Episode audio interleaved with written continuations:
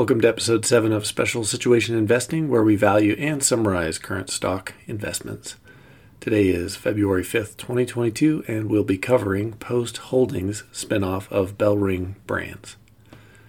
I don't have a quote of the day for episode 7, but I would like to restate the mission of this podcast. In short, I'm a busy person with a day job who also happens to love investing. I spend my Saturday afternoons combing through SEC filings for obscure microcap liquidations and rights offerings, just like any other red blooded American man, right? I mean, hey, there is a reason my wife married me. No, in all seriousness, I wanted a podcast just like this for my own use. And when I couldn't find one, I just made it myself. What I hope the podcast accomplishes for you is simply this it's the end of a busy week and you notice that Company X is spinning off Company Y next quarter. You think to yourself, I wish I understood the basics of what's going on here so I could decide if it's worth further investigation, but because the Special Situation podcast doesn't exist, I now have to I now have to plow through 8 hours of earnings conference call transcripts and hit up the Edgar website. In other words, not all investments reviewed on the show will be home runs, but they will, hopefully, inform you quickly and allow you to either dive in on your own and do your own work or take a pass on what is at best an average return. All without having wasted hours reading through SEC filings when you'd rather be at your kid's baseball game. Okay, with that non standard introduction, we move on to today's discussion at hand. Post is a packaged goods holding company operating in the center of the store, refrigerated food service, food ingredient, and convenient nutrition food categories. Post's consumer brands include Post Food, Mom Brands Company, Weetabix North America, and the RTE cereal operations of Treehouse Foods Inc., along with the Peter Pan Nut Butters brand. Under food service, the company also owns MFI, Willamette Egg Farms, Bob Evans Farms, Henningsen Foods, and Almark Foods. Under refrigerated retail, the company also holds Egg Beaters brand. Soon to be spun out, Bellring Brands, historically referred to as Active Nutrition, provides products in the convenient nutrition category, including ready to drink protein shakes, other ready to drink beverages, powders, and nutrition bars. For premium nutrition from Premier Nutrition Company, LLC, to Dymatize Enterprises, PowerBar, and GmbH. Post Holdings is a 6.6 billion market cap company trading at 12.5 times sales. Post itself is a 2012 spinoff of Ralcorp Holding. Post stock began trading in 2012 at around $30 a share and has since traded up to its current $106 share price. Bellring Brands, once fully controlled by Posts, IPO'd in October of 2019 with 34.3 million shares trading at $14 a share. Within one month of the IPO, Post offered 30 million additional shares of Class A stock between $16 and $19 a share. Post offered an option for another 4.5 million shares to underwriters at the IPO price. Today, 38.97 million shares trade publicly at around $23 per share. As it stands, Post owns 71.2% of Bellring, with the remaining 28.8% of the company trading publicly. In 2021, Post announced its intention to distribute at least 80.1% of its Bellring holdings to its Post shareholders. This distribution will include at least 80.1% of Bellring's shares and an as yet to be determined cash distribution, leaving Post with no more than 14.2% ownership interest in Bellring.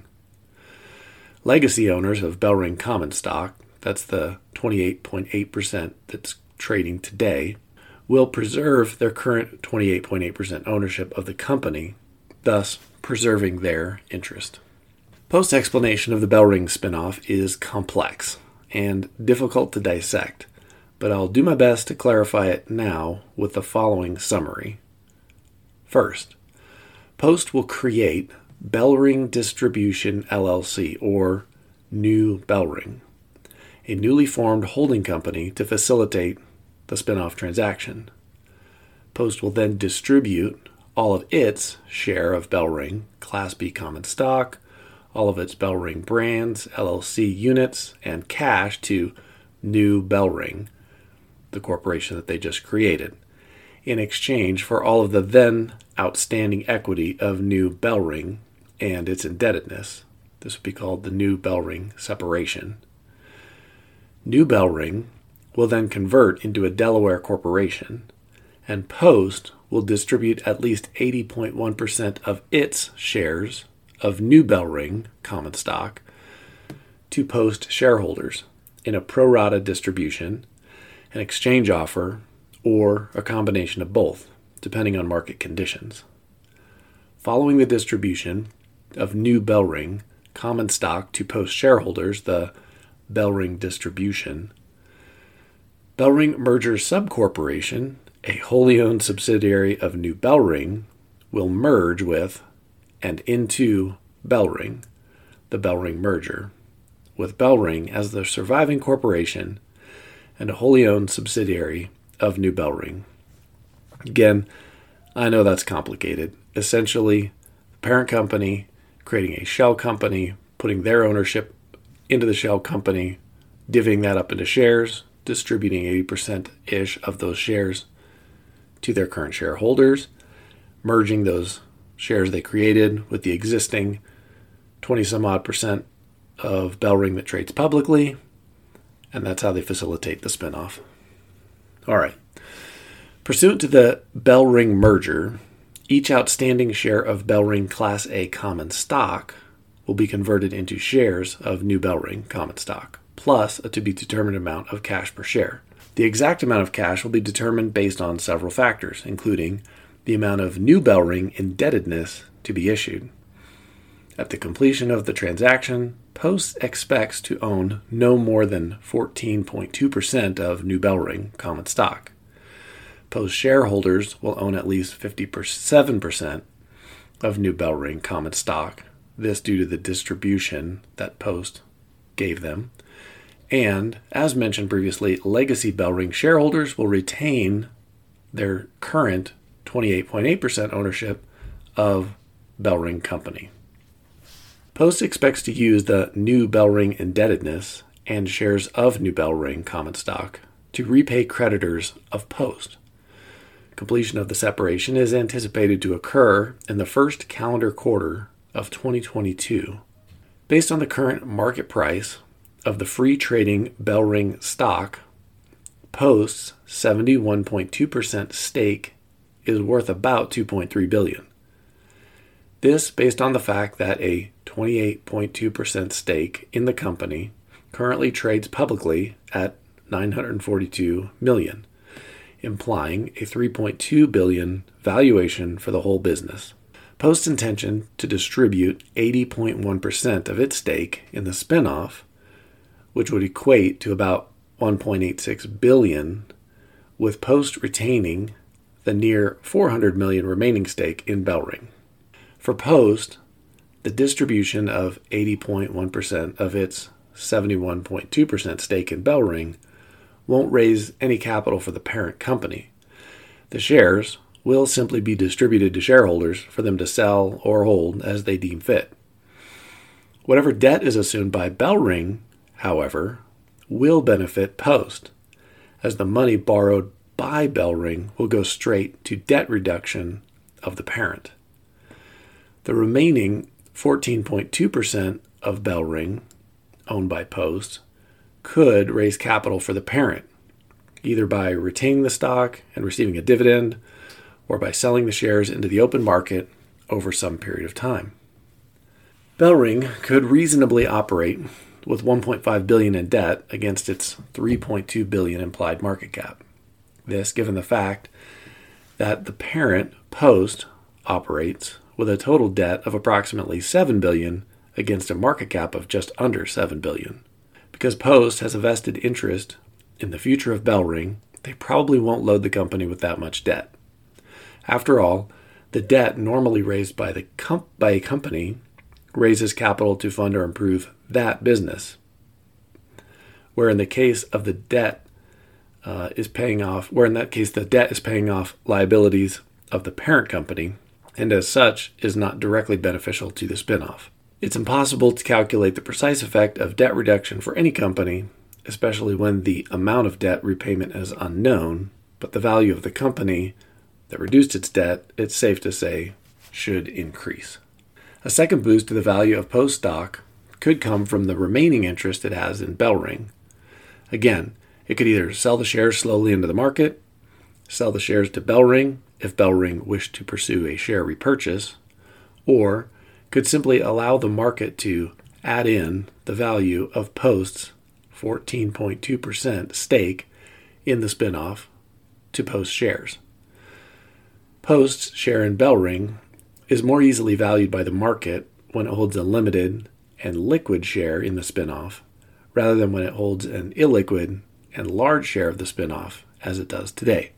Either way, the value of Post's remaining share in Bellring after the spinoff distribution would equate to around 450 million at today's $23 per share price. Management at both Post and Bellring listed the following as one of the many reasons for the spinoff. They state that Bellring will have an increased control of its capital structure along with increased liquidity. Based on my calculations, total shares in Bellring will increase from its current 38,970,000 to 135,312,500. During the 4 Feb 2022 quarterly earnings call, Paul Rode reaffirmed that Post's distribution of its interest in Bellring remains on track. We expect approximately 400 million of cash will be distributed to Bellring's stockholders, including Post. he further stated that as a result, we expect net debt of Bellring will increase to an amount not to exceed four times adjusted EBITDA. More details will be provided in the coming week. Bellring reported 220 million in 2021 EBITDA, so Mr. Rhodes is indicating Bellring will not exceed 880 million in debt. With Bellring's long-term debt sitting at 480 million, they have the ability to take on an additional 400 million without exceeding the 880 million cap, which may be where the number used to fund the cash distribution to post shareholders came from. The first part of Mr. Rhodes' statement indicates an approximate $4.14 per share cash distribution for each share of Post common stock. Post's 71.2% share in Bellring amounts to an implied 96,342,500 shares of new Bellring common stock, which divided by a 400 million distribution comes out to be the $4.14 per share distribution. With Post shares now trading around $104 per share, this is about a 4% cash payout per Post share. Regarding the Bellring share spinoff, I expect a near one to one distribution of Bellring stock to Post shareholders. With 65 million shares of Post outstanding, and Post expecting to distribute 80% of its 96 million Bellring shares, or about 76 million Bellring shares, a near one to one distribution of Bellring shares to Post shareholders makes sense. Add it all up, and you get a $23 Bellring share along with a $4.14 cash distribution or $27.14 total for each $104 post share you own. If it plays out that way over the next quarter, it won't be a bad return for investors. Now, because several key details haven't been announced, and because there is more to analyze on this spinoff, this will be our first two part series expect at least one more episode covering post holdings before we move on to another company. With that, we come to the end of episode 7, and I do hope you are finding value in these short summaries of current stock market investments.